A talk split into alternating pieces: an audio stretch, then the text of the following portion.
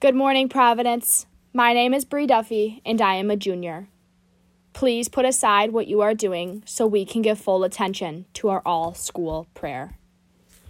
Dear God, last October, me and my family found out my grandpa's cancer was back for the second time. There were a lot of emotions flowing through the whole family. Anger, sadness, pain, and fear. We did not know what was going to come next. We did a lot of FaceTimes with my grandparents because seeing them in person with everything going on in the world just wasn't safe. One day, my grandma told me to come over and sit and talk with her. So I did. We talked, and the main topic of conversation was about my grandpa. My grandma said something that will stick with me forever. She said, "I know we will get through this because we have the best family and friends supporting us every step of the way." Even though my grandma was sad and felt like the world had turned on her, she always found a way to smile and help my grandpa every single day. My grandma always knows the right things to say. When she was down, she brought our family up and reminded us that everything will be okay. So God, my prayer to you is this. Even when we feel like the whole world is against us, help us realize you are still with us and love us. When we don't know what is coming next, help us realize that you have a plan.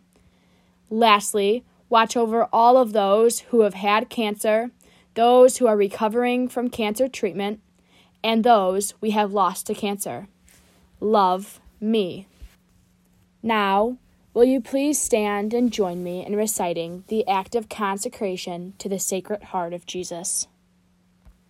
Eternal and ever-loving Father, I offer you everything I do this day, my work, my prayers, my play, all my thoughts, my time with family and friends, my hours of relaxation, my difficulties, problems, distress, which I shall try to bear with patience. Join these, my gifts, to the unique offering, which Jesus Christ, your Son, renews today in the Eucharist. Grant, I pray, that guided by the Holy Spirit, and united to the Sacred Heart of Jesus, my life this day may be of service to you and to all you send into my life, so that we can continue to respond with love to the mystery of your call to be your special people.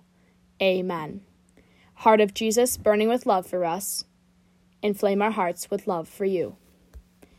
Please turn to the flag and recite the Pledge of Allegiance. I pledge allegiance to the flag of the United States of America, and to the republic for which it stands, one nation, under God, indivisible, with liberty and justice for all. Have a wonderful Wednesday, Providence.